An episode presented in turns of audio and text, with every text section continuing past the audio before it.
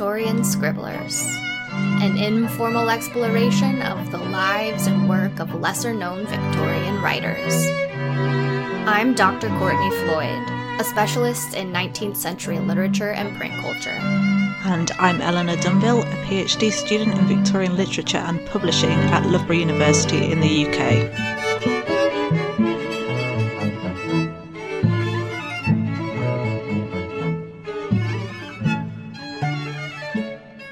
Listeners, as Courtney explained last week, we haven't been able to get together to do our usual festive episode this year. Obviously, you had a festive episode from her last week. I thought that as this episode is going to be going out on New Year's Eve, I would find a story about New Year's Eve. So, this is Mrs. Ranford's New Year's Dinner. This is by William Howitt. It was published in Household Words, Volume 2, Magazine Number 41, on the 4th of January 1851. By way of preface to this story, I feel like two things should be mentioned. The first is that William Howitt and his wife Mary are very known for their very moralizing style. I think this story has its charms, but it is both predictable and I feel like with Victorian Christmas stories, you either get religious overtones or ghosts. And this is in the former category. So then is something to know going in. Um, you will guess the ending within the first 20 minutes. It's fine, it's fun, it makes it a good story. And also, I was in some kind of silly, goofy mood when I was recording this, so sometimes you might hear me laughing to myself. Hopefully, that enhances your experience. So, without further ado, this is Mrs. Ranford's New Year's dinner. It was Christmas morning. Winter had set in with December and snow had been lying on the ground for most of the month. The whole country lay white and quiet. The sun rose this morning in a cloudless sky and made promise of a splendid day. The gladsome bells were heard ringing out from distant villages. There was a murmur of music in the air which called forth a respondent music in the heart. The roads were beaten hard, yet untouched by any sullying thaw, were almost as dazzlingly pure as the fields around. Through the clear, keen air went long lines of wildfowl, seeking yet unfrozen streams in this pinching time. The very rooks, tamed by severity, came into the gardens and appealed to the compassion of man. As the morning advanced, a fresh peal of bells from the different churches called forth multitudes of people wrapped in overcoat and cloak, with warm gloves and furs and muffs, and there were happy families of old and young nodding to other families and exchanging the old congratulations a Merry Christmas and a Happy New Year. Soon the pealing bells rose in their kindling energy to a perfect sough and jubilance of sound, then sinking in tremulous cadence, suddenly ceased, and the congregations of the people found themselves face to face with each other and with God. In two churches in Lincolnshire sat two men, each thinking of the other, each known to the world as the other's bitter enemy, each regarding the other as the most vindictive and dishonest of men, these men did not live in the same town. The one sat in his parish church in Wainfleet, the other beneath that noble tower so oddly termed Boston Stump. He who sat in Boston was a ruined man. He who sat in Wainfleet had ruined him. The one had been prosperous and happy, and might have said, with many such a man before him, What can move me? But all this had been changed as by witchcraft, the man of Wainfleet had dragged him down in a long and desperate struggle. The happiness of his home had been destroyed. His good name stained as by the inky waters of Erebus, his friends, all those fast friends, estranged from him. They regarded him as a base and unfeeling hypocrite. Thus sat the man listening to the words of the collect Almighty God, who hast given us thy only begotten Son, to take our nature upon him, and at this time to be born, of a pure virgin, grant that we, being regenerate and made thy children by adoption and grace, may daily be renewed by thy Holy Spirit through the same our Lord Jesus Christ, who liveth and reigneth with thee and the same Spirit, ever one God, world without end. Amen. There was a solemn murmur of Amen, Amen, and the man also uttered the Amen with his lips, but it was not in his heart.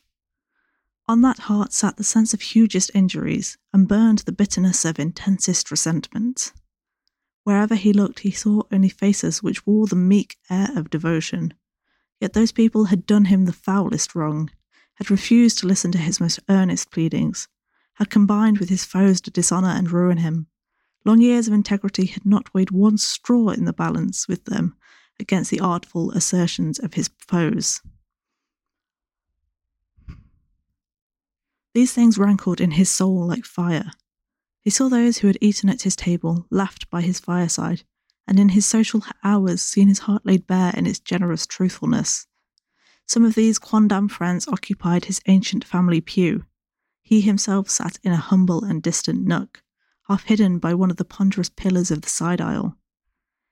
His wife lay at home the victim of a wearing sickness, but his only daughter sat beside him and wept silently to herself. The ghosts of old times passed in long trains through her mind, and the words of the hymn.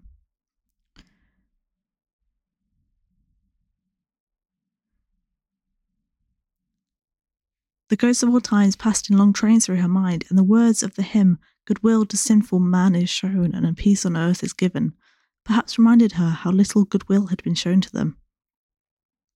How little peace they found on this earth. When, therefore, the clergyman took his text, then Peter came to him and said, Lord, how oft shall thy brother sin against me, and I forgive him? Till seven times. Jesus said unto him, when therefore the clergyman took his text, then came Peter to him and said, Lord, how oft shall my brother sin against me, and I forgive him? Till seven times? Jesus said unto him, I say not unto thee until seven times, but until seventy times seven. The tears of the daughter fell faster, and she cast a gentle look at her father, as if imploring him to listen to that. But on the brow of Mr. Longmore, for that was his name, there sat a stern, hard expression, and he said to himself, I have no brother. There is no such thing. Do I not know them? But the clergyman's voice was now softly and impressively calling on the congregation to remember the new and godlike era which had commenced with the first Christmas day. How the old and terrible doctrines of vengeance and blood had been thrown down from their woeful reign of ages. How the spirit of an eye for an eye and a tooth for a tooth had been superseded by the spirit of love how the angelic anthem of peace on earth and goodwill amongst men had been worked out with a divine reality by the Son of God, and over the earth had gone a breath of heaven destined to cherish peace and kindness, art and science and literature, pregnant with triumphs not of blood but of magnanimity, not of strong men over one another, but of souls over their evil passions. Every succeeding age assimilating this earth more and more to the dignity and felicity of the heaven there revealed. Longwood shook his head and said inwardly, Bah, mere vision. After eighteen hundred years, where are the proofs? Have I not seen it? Do I not know? Oh, sycophants, sycophants! But his attention was again arrested by his daughter, softly laying her hand on his arm. He listened. The preacher was describing the career of Christ. How, after all his deeds of goodness and his life of love, his friends had all deserted him in the evil hour, and his foes had insulted and slain him. And Jesus lifted up his eyes to the heaven on the cross and said, Father, forgive them, for they know not what they do. Oh, they know it very well, said Longmore in a desperate mood. They must know it. The base wretches are always the same.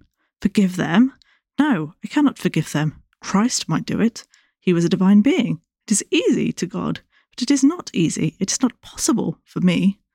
I am but a poor, weak, downtrodden worm. No, no.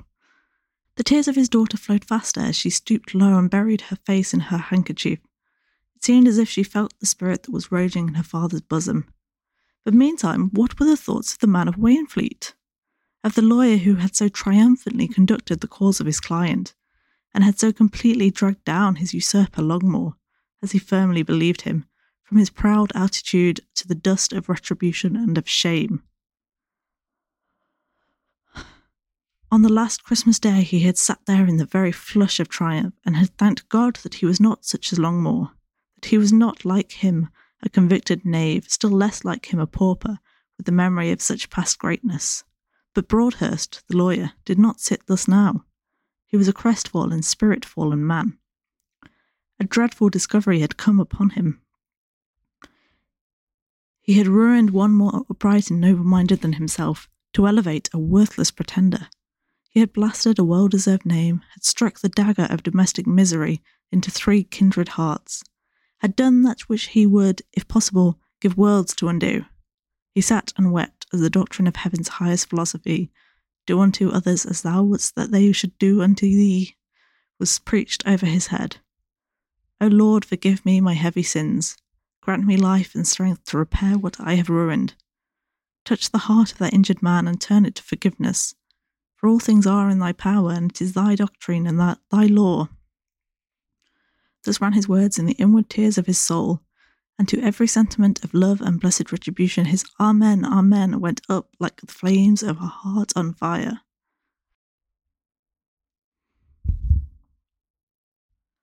What then had taken place between these men?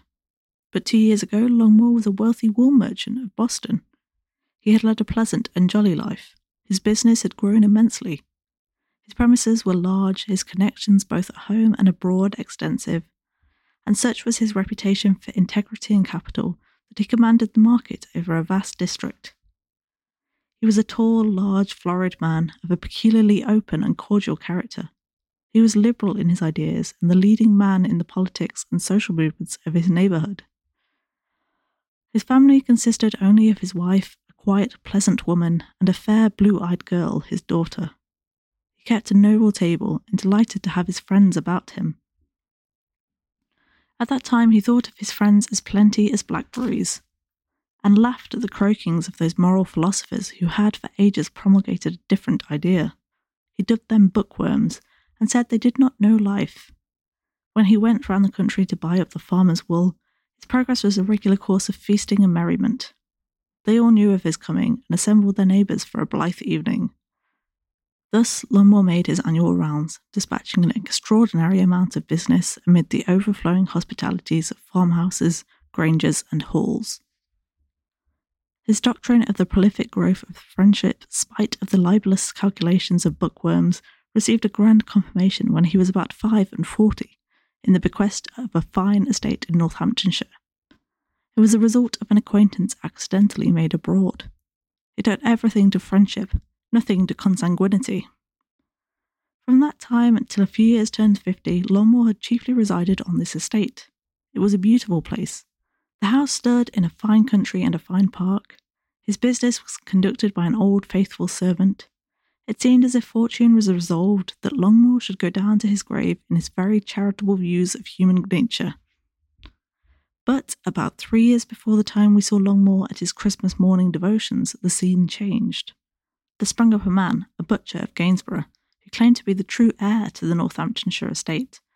And, after some faint rumours which rose and died away again, Mr. Longmore was astonished and a good deal disconcerted by the receipt of a letter from an eminent solicitor of Wainfleet, calling upon him, in the name of his client, Mr. Filmer, to restore to him the estate of his late relative, Mr. John Churton.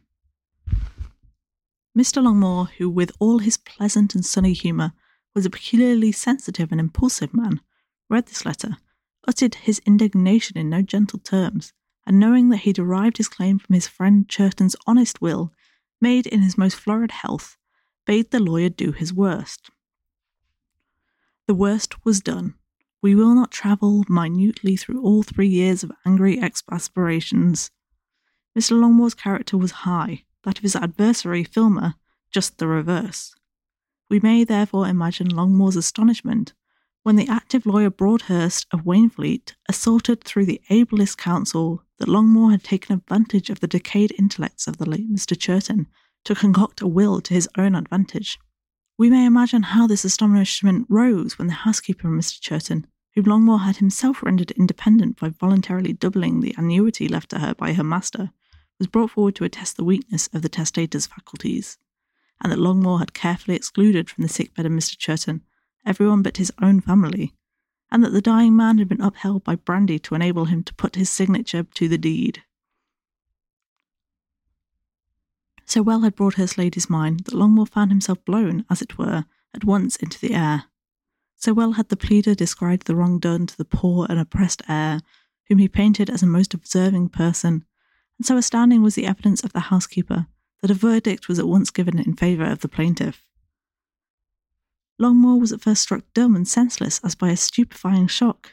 The impetuosity of his temper, which, during the long, smooth course of his life, had only manifested itself in generous and hasty outbursts of feelings, now very soon assumed the fury of a tornado. His indignation against what he termed and deemed the villainy of the lawyer and the black ingratitude of the housekeeper was too tremendous to find its way out all at once. But it came by degrees into action that seemed resolved to tear down everything between him and his vengeance on the plotters against him. He rushed into the contest with a vehemence which alarmed his family and friends and gave the most decided advantage to his watchful opponents. Trial after trial came off, the most eminent counsel were retained at the most stupendous cost, and for some time public opinion was pretty equally divided on the merits of the case. But before the next year was at an end, Longmore beheld with inexpressible amazement and with feelings of indescribable irritation his enemies rapidly turning the scale against him, his friends growing mysteriously cool, and his capital exhausted by the gigantic contest. At the end of that period, he found himself standing alone, regarded as a convicted usurper of another's rights, and his former high character only remembered to point the public astonishment at the real baseness it was supposed to have concealed. His estate was absolutely lost. He was called on to refund long arrears of income, while the prodigal expenditure in law had left him unable to comply with these demands. In proportion to his former affluence was now the rapacity of his creditors. He saw himself gibbeted in the Gazette, and the wreck of his property torn to shreds in the hands of his legal executioners. What a Christmas day was that which passed soon after this extraordinary change in his fortunes. Instead of the gaiety and rich banqueting at Longmore Park with many friends around him, with laughter and rejoicing beneath a large kissing bush in the servants' hall, the brilliant dance in the old saloon, the ruined and dejected Longmore was occupying a poorhouse in a poor street of his native town. That town where he had so long lived in honour and esteem. A single maidservant waited at that melancholy table, at which sat down in gloomy silence Longmore, his wife, and daughter. His numerous friends, where were they? Longmore answered that question in his heart with a dreary curse his wife with a trembling frame, and his daughter with a few silent tears. The fallen man now confessed that the philosophers of all ages were the truly wise men, that he had been the fool. Experience had set its seal afresh to the ancient melancholy truth. Between that wretched Christmas and the one following, Longmore had been employed in attempting to reconstruct a refuge from absolute indigence, from the fragments of his former trade. There had been but one sole creature out of his own house who had stood firmly by him and believed him still to be a just and cruelly used man. That was his widowed sister, Mrs. Ranford, at Blant Farm, about fourteen miles from the town.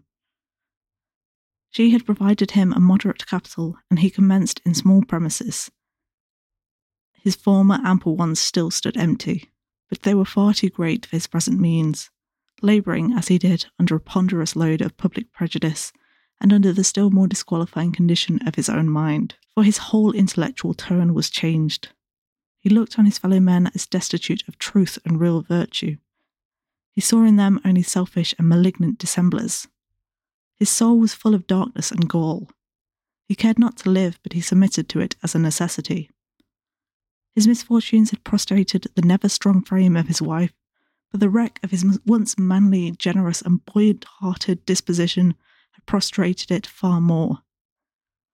His daughter wept bitterly and daily over the evidences of the frightful change which had taken place in him. All those impulses which had formerly been for good were now perverted into impulses of deadly wrath and deep contempt of his race. He plodded on in his business with an unconquerable spirit, but with indifferent success, for there was scarcely a person with whom he had formerly dealt who did not regard him as a justly fallen man, and whom he did not regard as false and heartless. But already Providence was silently moving round that great system of the universe which brings truth invariably to the daylight. When Longmore learned that the final decision was given against him, he drove away from Longmore Park, accompanied by his wife, in precipitate haste. He was too proud to allow the emissaries of Broadhurst to eject him from the spot like a homeless dog. But Mary Longmore, the daughter, stayed behind to pack up many little things which she could not bear the idea of leaving to the unhallowed hands of the butcher Filmer. She had scarcely completed her task and sent off the packages when she appeared likely to encounter the occurrence which her father had shrunk from. A carriage drew up to the door, out of which she saw a number of men issue, and one was announced immediately as desiring to speak with her. A young man of handsome person and with a frank and gentlemanly air presented himself respectfully, apologizing for the cause which brought him there. You are Mr. Broadhurst's clerk, said Miss Longmore, somewhat astonished at the young man's appearance and bearing. I am his son, madam, he replied, again bowing. I am sorry for it, replied Miss Longmore, bearing up as bravely as she could against her overpowering sensations. I wish you had an honester business here. Madam, replied the young man, with a mixture of mildness and yet of spirit, as vindicating his father. I am well aware how this matter must appear to you, and deplore it sincerely, but we believe our business to be quite proper. He reminded her of the decisive nature of the housekeeper's testimony, and begged that they might no farther pursue the painful subject. Miss Longmore, with the tears starting into her eyes, declared that God must one day expose her awful perjury.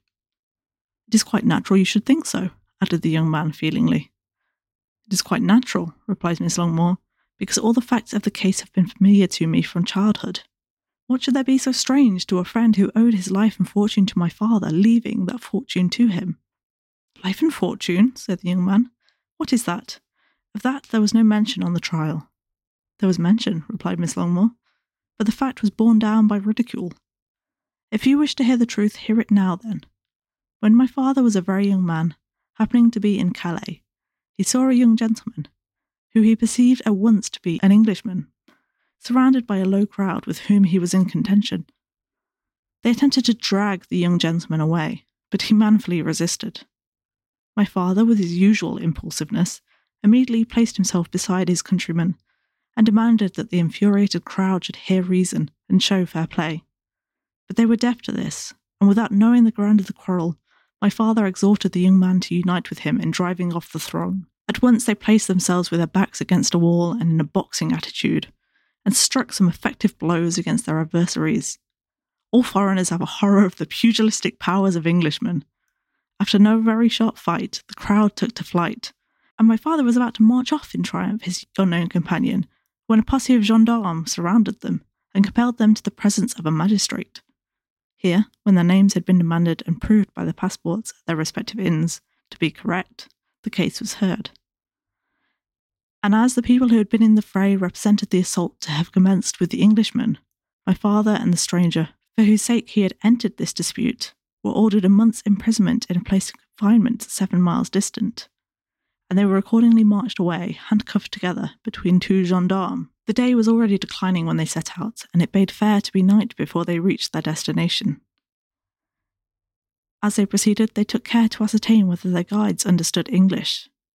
They found that they certainly did not. The young gentleman in whose cause my father was thus suffering was Mr. Churton. He lamented bitterly this chance, and declared that it would be his utter ruin for that a trial regarding an estate, this very estate, must come on in the meantime, and his absence would be the assured loss of his cause and leave him a penniless man. My father, with that reckless impetuosity which has ultimately been so fatal to him, declared at once that they would attempt a rescue. He knew if they failed that it would be death to them, but this did not weigh a moment with him.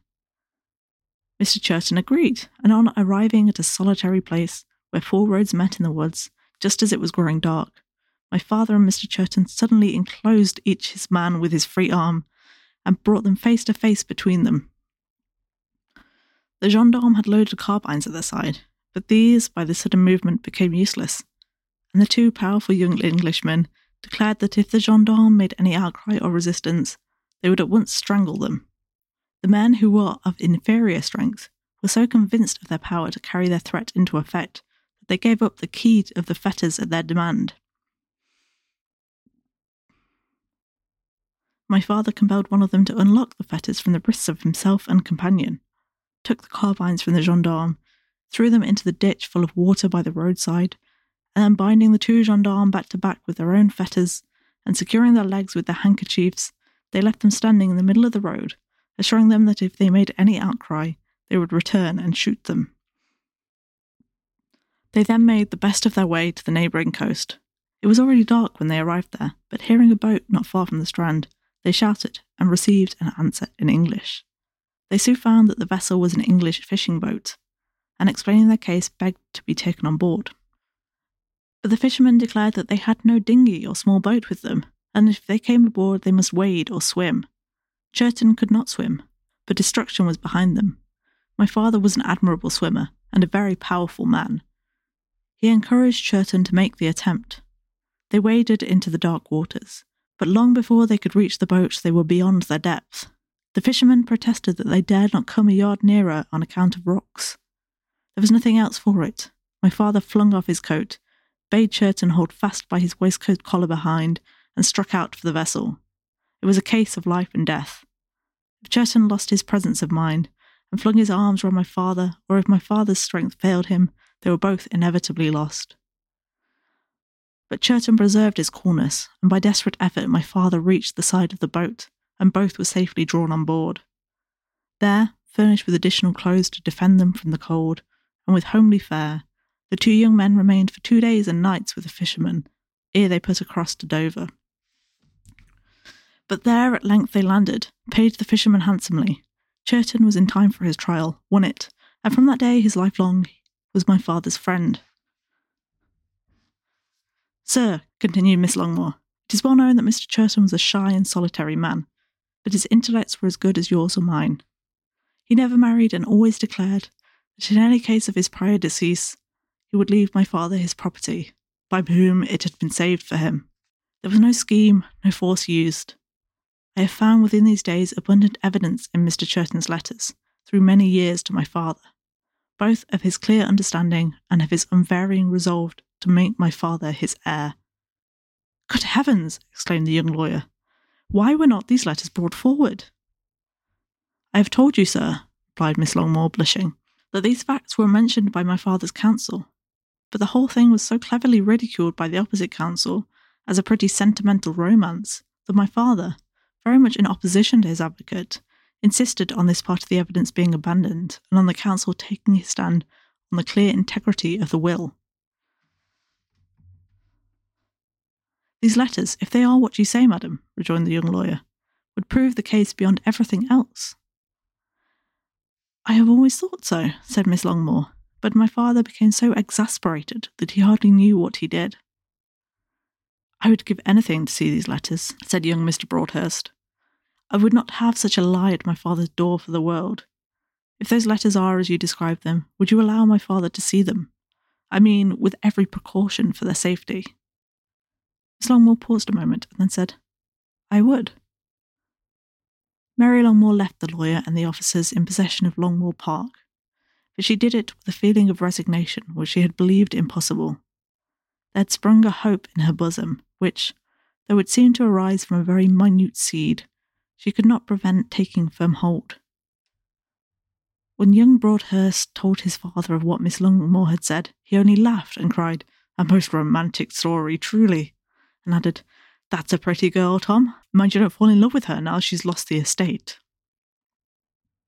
But before a month was over, Tom had prevailed on his father to meet Miss Longmore at a friend's house in Boston, and in the presence of the lady of the house, he was permitted to read the numerous letters of the late John Churton. From that hour, Mr. Broadhurst was an altered man. He saw that a huge wrong had been done. A noble minded man and true had been cruelly hunted down, shamefully maligned and ruined. With this knowledge in his possession, he made a visit to the housekeeper, whose deposition had carried the day against Longmore, and charged her so solemnly and searchingly with perjury that she trembled in every limb, but remained steadfast to her tale. In a few months after, the news came that she was married to Filmer, the new proprietor of Longmore Park. The man was a low brute, and his marriage at the housekeeper came over the country like a flash of lightning breaking upon the darkness. The motive of her evidence now stood sufficiently revealed. In less than twelve months more, Filmer's savage treatment of her and the terrors of conscience had laid her on her bed. A hasty message came from her to Mr. Broadhurst. He hastened to the park, and there, in the presence of a clergyman and a neighbouring magistrate, he took down and saw her set her hand to her confession. Her evidence on the trial was false. Filmer had bribed her with money and a promise of marriage. From the moment that Broadhurst had seen the letters of the late Mr. Churton, he resolved, if it was in his power, to remedy the evil he had so zealously, but so unwittingly, done. He did not hesitate to declare openly that circumstances had now come to his knowledge which totally altered his view of the case.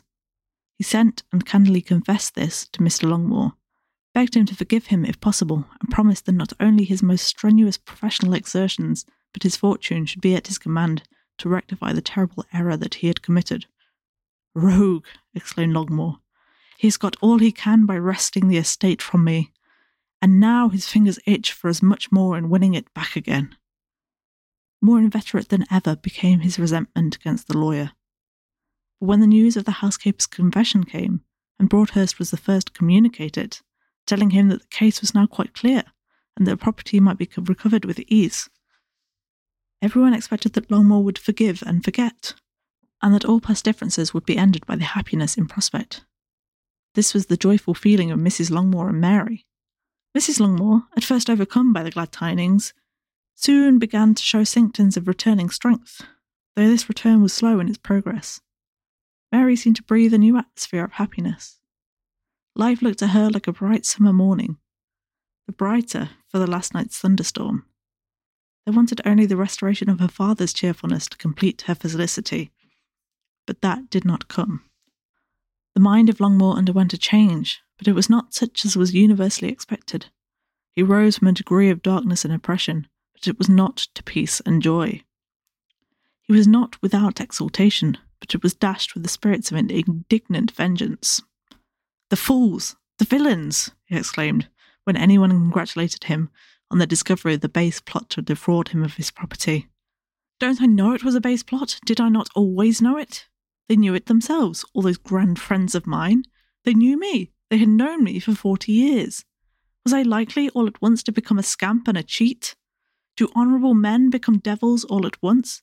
Was I likely to cajole or compel anyone into a false will? Let the whole rotten hearted world go. I want none of it. They are all hollow, hollow as drams, and false and mean as death and sin. It was thus that Longmore felt and reasoned but the property was not recovered. Though two months had passed since the confession of the housekeeper, Longmore had not taken a single step. He seemed to have a stern pleasure in showing the world that he did not care for it. He delighted in launching the bolts of his contempt on the whole of his species. We had seen him at church on Christmas morning, and what was the spirit of his devotions. But on New Year's Day he was going to dine at Blant Farm with his sister, Mrs. Ranford. She was a true woman. She had stood firmly by him as a tower. That was a woman, he said, true as steel, genuine as God's daylight. He believed that the whole crawling, creeping, venomous herd of things called men would have been long ago swept into the Red Sea, but for the sake of one or two like her. That day, after a hearty luncheon, Mr. Longmore mounted his gig and set out towards Blant Farm. Little did he know that precisely at the same moment Broadhurst of Wainfleet mounted his gig and set out from his own door toward the same blunt farm. The two men had to pursue the two sides of a rectangular triangle, which, at the distance of about fourteen miles, would bring them to a point exactly at Mrs. Ranford's gate. Had Longmore known that fact, he would have rushed again into his own home and believed the end of the world come, since Sister Ranford could thus deceive him. But Broadhurst did know it, and yet he went. The fact was that certain things had taken place which, for good reasons, neither Longmore nor the reader have yet been informed of. The right moment, it was thought, had not come. Young Tom Broadhurst had been so much struck with Mary Longmore in his interview at the park that from that moment he felt a wonderful persuasion that there had been some gross mistake in the whole business. He was sure that truth and goodness beamed as clearly out of those mild blue eyes and from those handsome, amiable features as light from the sun. Longmore could not be a very great road to have such a daughter. And Mary thought Broadhurst could not be a very great one to have such a son. What a fine, frank fellow he seems, she said to herself. How willing he seems to believe the truth. What a beautiful earnestness in seeking it out. In fact, there was a case such as lawyers seldom get upon their books a case of love at first sight. It was a case clear, positive, and most particular. Romeo and Juliet themselves never stood so suddenly enchanted between the hostile hosts of their two fiery houses. Tom Broadhurst let no grass grow under his feet. He soon had his father on the right track. Mary and he met how many times? Well, it really is amazing how many times they found it necessary to see each other in the course of a very few weeks to put things in train. Mrs. Ranford was soon taken into the secret, and with her clear, strong mind, took in the whole thing, the love affair and all, heartily. Mary passed a deal of time at Blunt Farm, and Tom Broadhurst rode over there continually. It was quite necessary. But as to that love affair, neither Longmore nor Broadhurst was suffered to know a word of it. Tom said he would not for the world that his father should be suspected of having any interest in doing justice to Mr. Longmore, for the justice itself. And as to Longmore knowing, why, they might just as well think of blowing up the gasworks and all the steam engines in Boston and Wainfleet. Then, indeed, Longmore would declare Broadhurst a rogue, who was for anything for his own interest. But Mrs. Ranford was resolved on an explanation, and therefore she planned the bringing together her brother and Mr. Broadhurst at her New Year's Day dinner. It was a daring project. It struck even Mary and Tom Broadhurst with unutterable dismay. Mrs. Longmore, who was in the secret, was terrified beyond conception. It had actually thrown her into a serious relapse. But Mrs. Ranford was a woman of bold spirit and decisive will. She determined that the experiment should be made. Mrs. Ranford resembled her brother greatly in person. She was a tall, large, florid, and very comely woman, and ten years younger. Her husband had been dead some years, Mrs. Ranford had had numbers of most advantageous offers. But no, she declared, that she was married to her dear Ned, he was only gone on the journey that she should take after him some day. She would not have two husbands. Mrs. Ranford was a first rate farmer.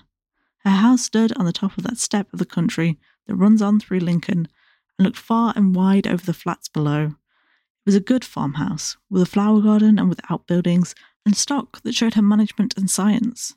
She led a life very much to her taste, and ruled very much in her own way, and was resolved now to try her power over her brother.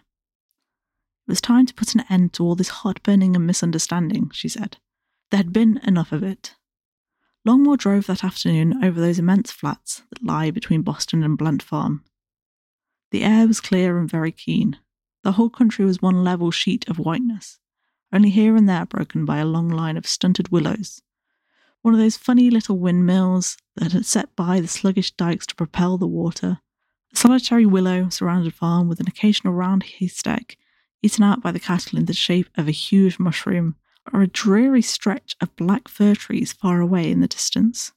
It was little more than four o'clock when Longmore was ascending the steep hill to Blunt Farm, but it was already dark. Piercing cold and some fine flakes of snow made him say to himself, We shall have another downfall. Mrs. Ranford's dinner was not till six o'clock, but she had begged her brother to be there early, both on account of the short days and because she wanted some talk with him. It was to be a family party, with the exception of Broadhurst and his son, and the clergyman and his wife, to whom Mrs. Ranford had imparted her scheme and implored the vicar's aid in the crisis. Longmore, on entering the house, met his sister in the hall, and they embraced each other affectionately. Mary, who had been there some days, remained in the drawing room, for she was too much terrified to venture out. Mrs. Ranford, having seen her brother relieved of his coat and wrappers, opened the drawing room door and purposely allowed him to go in first. Scarcely did he, however, set his foot in the room than he turned around and with a fierce low outburst of, The devil! he plunged past Mrs. Ranford in the direction of the hooks on which hung his hat and coat. Mrs. Ranford had probably expected something of the kind, but she suddenly imposed her large, calm person in his way, and, as he gave her a terrible look, saying, You, sister, you! She seized him by both arms and said, Brother, brother, show yourself a man and a Christian. There are things to tell you that will set everything right. At the same moment, Mary rushed from the room, clasped his knees, and cried in agonized tones, Oh, father, father! But Longmore had by this time grasped his hat with one hand, thrust it upon his head, snatched his greatcoat with the other, had given himself a furious shake loose, and dashed out of the door. The scene he left behind was awful. Mary Longmore had sunk down on the floor where her father had left her, and was weeping convulsively. Mrs. Ranford was exclaiming, What a madman! What a fury! But he shall be brought to reason. Tom Broadhurst stood over Mary, whispering to her something which only seemed to increase, if either, the violence of her grief, and Mr. Broadhurst almost wept. Stop him, Mrs. Ranford. Send after him. I won't stand in his way. I will retire to the inn. And with that, Mr. Broadhurst also snatched his hat and rushed out. What a New Year's dinner party! What an upshot of the experiment! Mrs. Ranford did not send after her brother. She knew very well she might just as rationally send for Lincoln Minster, but she set about to comfort Mary, telling her never to fear. All should be right yet. Her father's proud spirit should be made to bend. It was a miserable scene. Meantime, Longmore had hastened into the stable yard, where his horse was not yet got out of his harness, made the man put him in again in desperate speed, jumped into the gig, and drove off. The snow was now falling in masses. A keen east wind drove into his face and bosom. It was pitch dark, and neither man nor horse could tell which was road and which was not. But the storm within Longmore's breast raged far more fiercely than it did without. He lashed his horse and whirled on. But even the horse began to slacken, in spite of the whip, and betrayed unmistakable symptoms of uncertainty and reluctance to proceed. Longmore gave him some unmerciful cuts, which for a while sent him forward at a good rate. But again the poor horse stopped, and in response to the whip only reared, wheeled aside, and refused to go. None but a madman would attempt such a road on such a night. The horse evidently thought so, and therefore stood stock still, in spite of the murderous inflictions of Longmore's whip. At length, Longmore saw that it was no use to urge him. Fool! he exclaimed, gave the rein a pull to the left, and the poor animal, joyfully obeying the hint, turned and proceeded at a rapid rate towards the farm. He would have stopped at Mrs. Ranford's gate, but again Longmore applied the whip, and the gig rolled expeditiously on to the village inn. Here Longmore flung the reins on the horse's neck and stalked into the house. There was a considerable crowd of labourers drinking and smoking in the common room, who, as well as the landlady, stared to see him enter. Put up my horse, he said, and was proceeding to the parlour. I beg your pardon, sir, said the landlady, but that room is engaged. Well, show me another, then, said Longmore. The lady opened another door, saying, But there is no fire, sir. Then make one, said Longmore gruffly, and entering, flung himself on the sofa in his snow covered clothes and hat. The landlady quickly brought a light and attempted to light the fuel already in the grate, but the sticks were damp, they refused to kindle, and the poor woman, hastily clearing out the grate, brought forth wood and live coal from the kitchen. In vain, the chimney was damp, the smoke drove down and filled the room. Longmore bade her angrily let the fire alone and go. She made her exit in evident alarm. Longmore sat gloomily on the sofa. The room was deathly cold. The smoke filled his eyes and lungs with its sharp, suffocating vapour. He looked round and wished himself dead. But something now caught his attention. The room was only divided from the next by a thin wooden partition. The landlord was holding a garrulous talk with some guest there, and every word he uttered was as audible as if in the room itself. Longmore started. He heard his own name. Yes, there it was again. So he's likely, I hear, to get the property back again. They say the old woman has peached, but I know not. If she was bought one way, she may be bought another, and Longmore is a determined man. Silence, said another voice. It was no other than that of Broadhurst. Longmore trembled with excitement at the sound. Silence, said Broadhurst. I cannot allow you to say a word against Mr. Longmore, I tell you, and I, if any man, should know. He has been foully injured and misrepresented. It was all a mistake, and that bad woman clenched it. No, Longmore, and I beg you will everywhere say so from me. Longmore, from what I have lately learned, is as noble, true hearted a man as ever lived. Sir, I would give my right hand to do him justice, and justice, if there is a God in heaven, he will yet have done to him. Lord of mercy! exclaimed the landlord. Do you say so? Yes, I say so, replied Broadhurst. Till justice is done to that man, the load of a mountain lies on my heart. Longmore turned deadly pale as he heard these words. He sunk down again upon the sofa, once he had started on hearing these voices, laid his head on the table, and seemed shaken by some terrible convulsion. In another minute he rose up, still pale but with an eager look, passed out of the room, entered that where Broadhurst was, and putting out his hand to the astonished lawyer, said, I heard what you said. I believe you. The lawyer, still more astonished and looking as if an apparition had suddenly stood before him, yet clutched at the offered hand, and seemed to groan out rather than speak. Almighty God be thanked. And the two desperate foes stood thus till a gush of tears appeared on Broadhurst's face. Now God's be praised, all is right, Broadhurst again ejaculated. Yes, all is right, repeated Longmore. You must dine with me, said Broadhurst. Good God, what have I not to say to you? Nay, said Longmore, we must not dine here. Think how we left them at my sister's. We must go there at once. Right, right, said Broadhurst. The next moment, the astonished people in the kitchen saw these two men, who for years had been engaged in such a deadly strife, going arm in arm swiftly out of the house. What the state of affairs was at Mrs. Ranford's may well be imagined. Mary was overwhelmed with the most vehement grief. Tom Broadhurst stood over her, holding her hand, and every now and then bidding her to be comforted.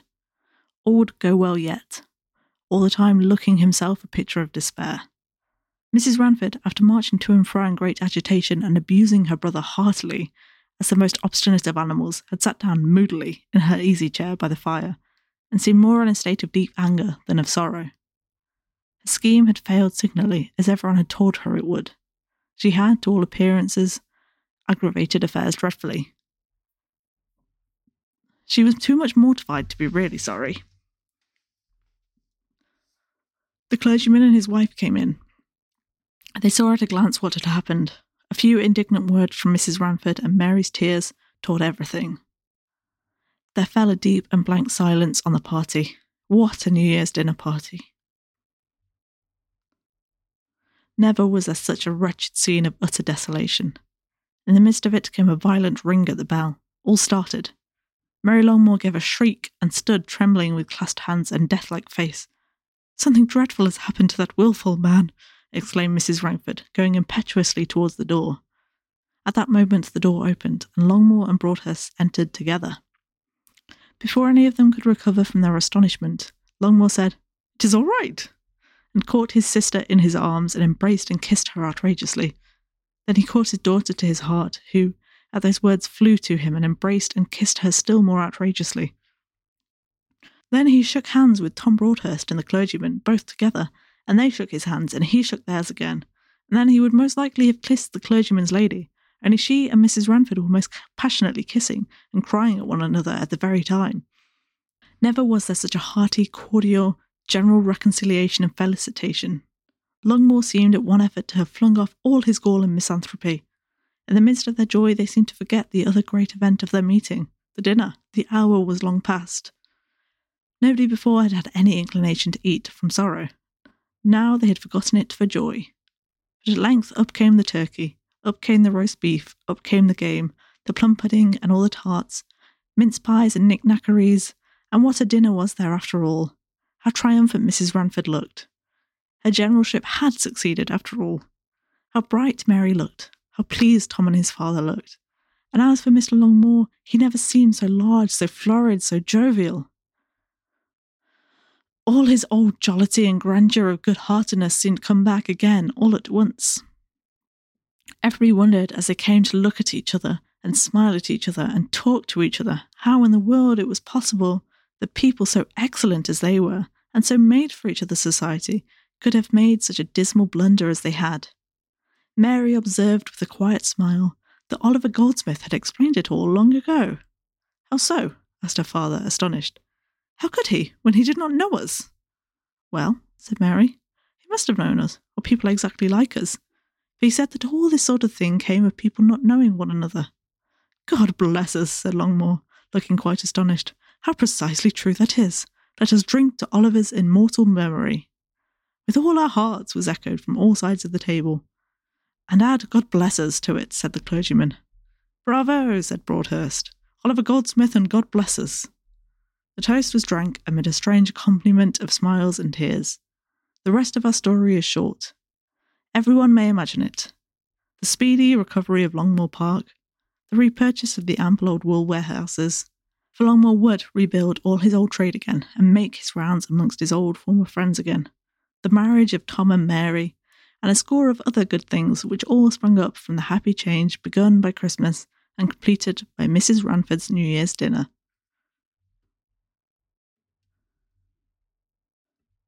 I hope you enjoyed that. And I just want to wish everybody a very happy new year. And we will hopefully get back on track with our regular scheduled programming this year. We have some exciting things planned. So, yeah, I'm looking forward to it. I hope you are too. Thank you for listening.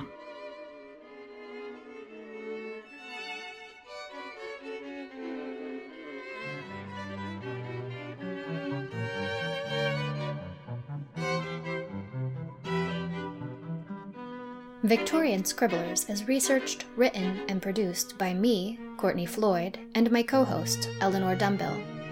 The podcast is made possible by support from listeners like you. If you liked what you heard today and want to help ensure more fabulous content, please leave us a review on Apple Podcasts, formerly known as iTunes, spread the word on social media, and, if you can, visit www.victorianscribblers.com slash support us to donate. All of the music and sound effects for this podcast are available under Creative Commons Attribution licenses. Our theme is Joseph Miroslav Weber's String Quartet, number 2 in B minor, performed by Steve's Bedroom Band.